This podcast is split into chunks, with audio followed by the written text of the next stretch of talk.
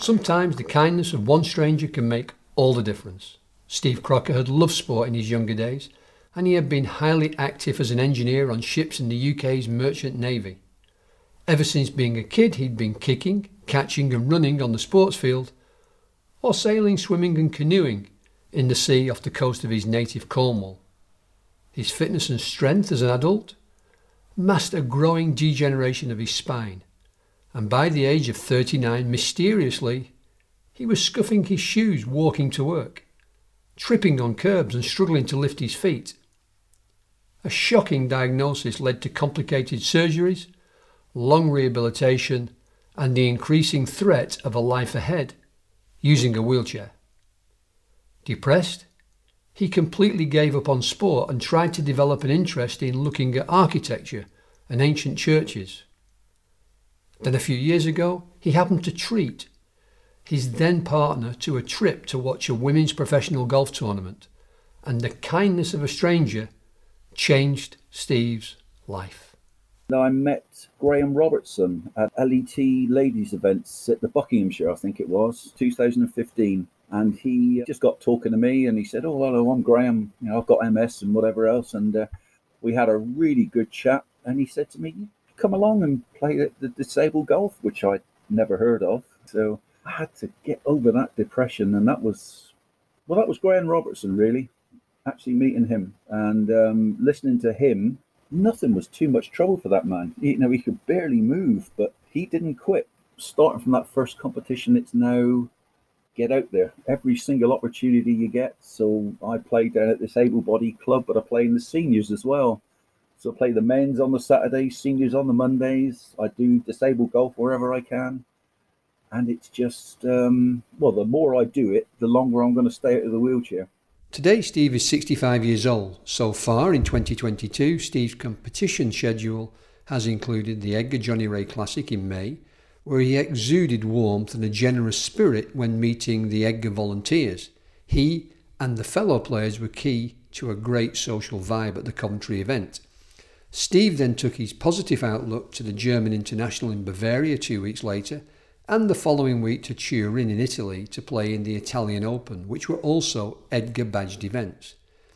He uses a single seater buggy to travel the course and look after his legs and back, and says, through playing golf, he feels better than he did 10 years ago.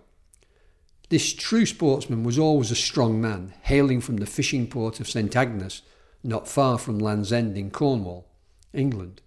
He joined the Merchant Navy after a five year apprenticeship at the Devonport Naval Base. Steve served for 11 years as an engineer. He loved the worldwide travel with Japan, Sumatra, Malaysia, and Polynesia being his particular favourites. I mean, there's nothing that beats travelling, really. I haven't changed that opinion even at this stage of my life. On his return from globetrotting, he worked for a while before signing up as a mature student, aged 36, at the Sussex University to study mechanical and manufacturing engineering. Golf was only on the very edge of Steve's consciousness in those days, though he had played nearly every other sport as a growing lad rugby, football, hockey, orienteering, rock climbing, cross country running, sailing, canoeing with the Sea Scouts, and even tug of war and boxing. Absolutely yeah. loved it. I couldn't sit still. And I, well, as I say, when I got older, I obviously wanted to be a professional sportsman because you'd be in the gym at least four times a week. Plus, you're playing sports Saturday and Sunday as well. It's just a, an obsession more than anything, but uh, never quite made it, unfortunately. So, how did golf arrive for the first time? Ooh, goodness. Uh, probably when I was at university. Um, I had a really young son at the time. Uh, he was about four.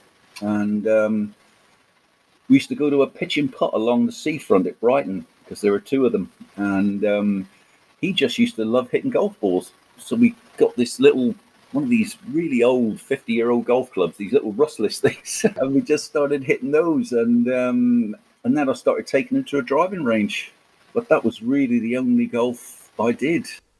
Besides, after university, Steve was busy in a new job in London. At the age of 39, his travel into work was starting to get trickier. I was living in a place called Preston Circus, which is just away from the, the station there. Kept tripping on separate crosses and stuff. It was getting to the point where I was having to put my hands in my pockets to lift my legs up. At this time, Steve was taking his son to see a cranial osteopath following a traumatic birth, which had inhibited his speech development. The therapist succeeded and got the young boy talking properly. This remarkable result would lead to a different discovery. All of a sudden, my son started speaking, and uh, so we went to a few of these sessions. And uh, this chap said to me one day, What's the matter with your legs? And I just said, Well, I don't know. I've been having trouble walking lately. I keep tripping up, tripping up things, you know, trying to step up onto a curb. And uh, he said, "Oh, just jump up on the table. I'll give you a quick exam." And um, he started examining my cervical spine with his fingertips. He just said to me, "Well, I'm going to call your GP right now. You're going to have to go to him, get his letter, and then go up to the hospital and get an MRI." He said there is something seriously wrong with your cervical spine that was a bit of a lightning bolt. And um, so I went up there, had the MRI. I think within three hours, I'd had a diagnosis to say that my cervical spine was getting compressed in three places. Steve speaks of being completely shell shocked with the diagnosis after a lifetime of sport and exercise. His C3 to C6 vertebra was squeezing the discs onto the spinal cord.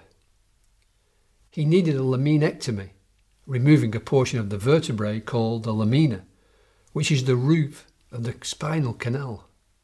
And a 14 hour operation followed by nine months of recovery with physiotherapy three or four times a day. It's a bit of a gory sort of thing. They just chop you all up and at the back, they open you up like a pair of curtains, take all the muscles off the bones, all the neck, shoulder, back muscles and stuff to get at the, the spine. And um, yeah, it was kind of a monster of an operation, that thing. But um, yeah, we were. Uh, hoping that things were going to get back to normal, but um, never quite did. And uh, I think it lasted for about seven years, and then it started getting bad again, and I started tripping over things, and it, it happened again. So they went back in a second time, same results. It almost got better, but not quite.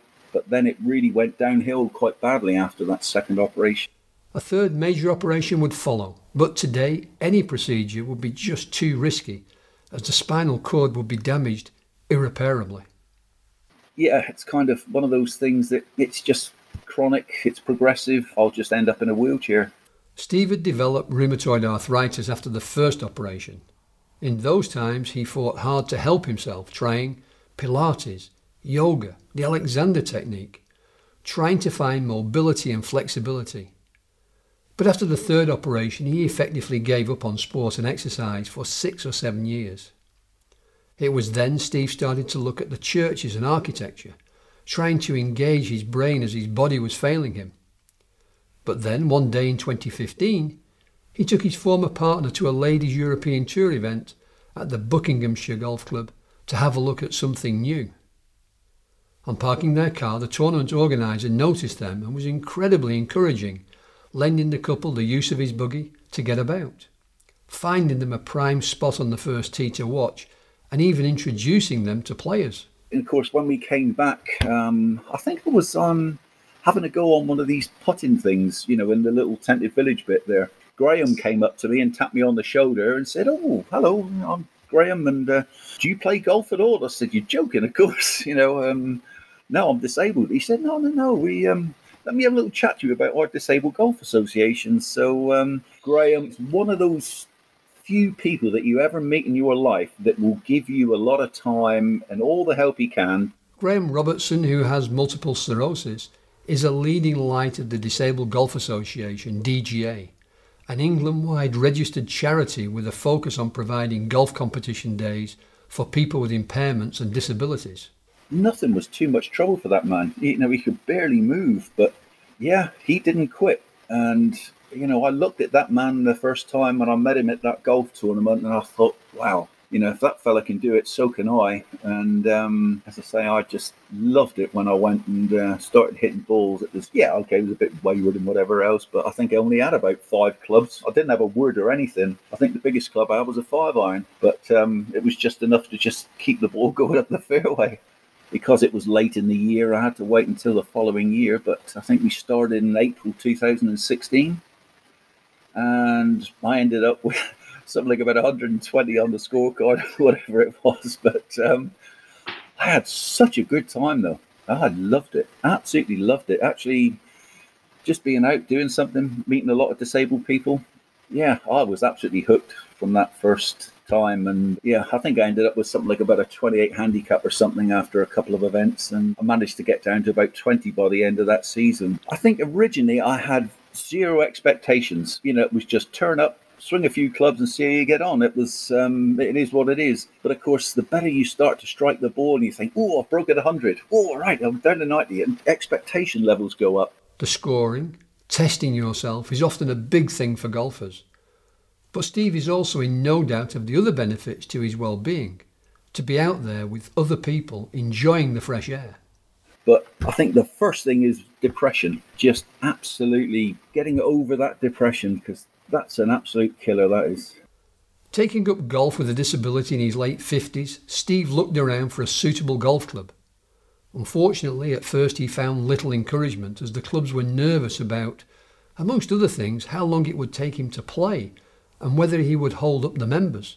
And it was only the owner down at Horam Park that said, regardless, forget it. No worries, sign here, that's fine. And he was actually really generous in as much as he said, right, every time you play, we'll give you a use of a buggy and you won't have to pay extra for it. Steve says he loves being part of Horam Park. He enjoys a lot of Mickey taking back and forth with his friends there and is highly appreciative of the support he enjoys from his fellow players who he does love to outscore whenever he can.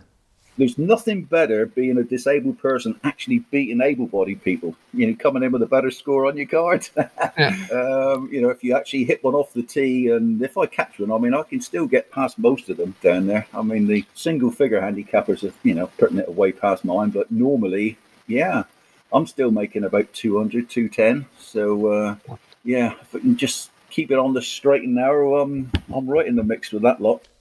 Side hill lies and deep bunkers are a problem for Steve, and he endures plenty of falls to the ground, sometimes amusing his playing partners and himself, sometimes much less so, but he keeps getting up, and like his friend Graham, he never quits.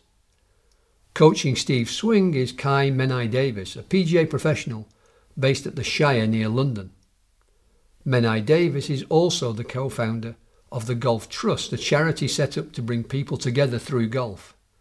The Trust's work in community spaces is helping to make golf a more inclusive sport for all.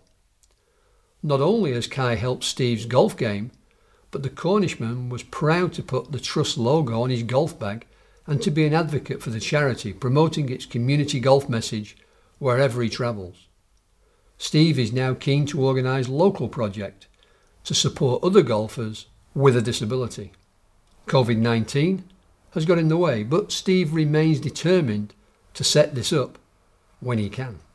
As I say, I'm still determined to try and stay on my feet as long as I can. But uh, yeah, I mean, I'm just, I think as far as golf goes, Tony, uh, it's just room. I don't see my life away from it now. As I say, I'm I was made redundant back in 2018, and uh, nobody's offering me a job at my age. So fine, um, as I say, I've always wanted to give something back. Um, after the the first couple of years of disabled golf, it's transformed me from what I used to be to what I am now. When asked about any advice he might give to others, Steve jokes that he certainly wasn't the best person to ask when he was travelling around looking at old churches. But he says that mentors really can be invaluable, and he mentions Graham, Kai, Mike Overton in Wales, and Jim Gales in Scotland, all of whom he has seen supporting others so well. Well, actually, anybody that plays disabled golf, because I think they're all mentors to some extent, because they all go home and say, "Oh, I've just had a few good laughs. Um, you want to come along to the next one?" I mean, it's a bit of fun. You don't have to be Tiger Woods or Nick Faldo. It's um, yeah, just it's meeting people, having a little bit of fun, a little bit of exercise, just getting out of the everyday run of things. So it just kind of enthused me for just about everything, really. Today, Steve is battling with his health and fitness to keep his legs moving okay so that he can still stand to swing a golf club. But he's enjoyed some positive recent encouragement. His new therapist uses a program called Be Activated, and Steve has enjoyed striking results after the treatments. A lot of small changes have made a profound overall effect, he says. Client and therapist have created future plans and goals with a long term aim of 50% improvement. We disabled folk need these targets to aim for, says Steve. Meanwhile, Steve will continue to encourage as many other people with a disability to try or get back into the sport he found himself. Probably in his case, just in time. If I can make one person happy, if they can change like I did, you know, the sense of well being I got after that first game of golf, I really, I know I talked 19 to the dozen, but I haven't got the words to put how good I felt when I came in for that golf you know, I was absolutely shattered. I have to say, my legs was aching, my backs were aching. Ugh, I didn't know what to do myself physically, but I just felt so good afterwards. Just getting out there and having some fun.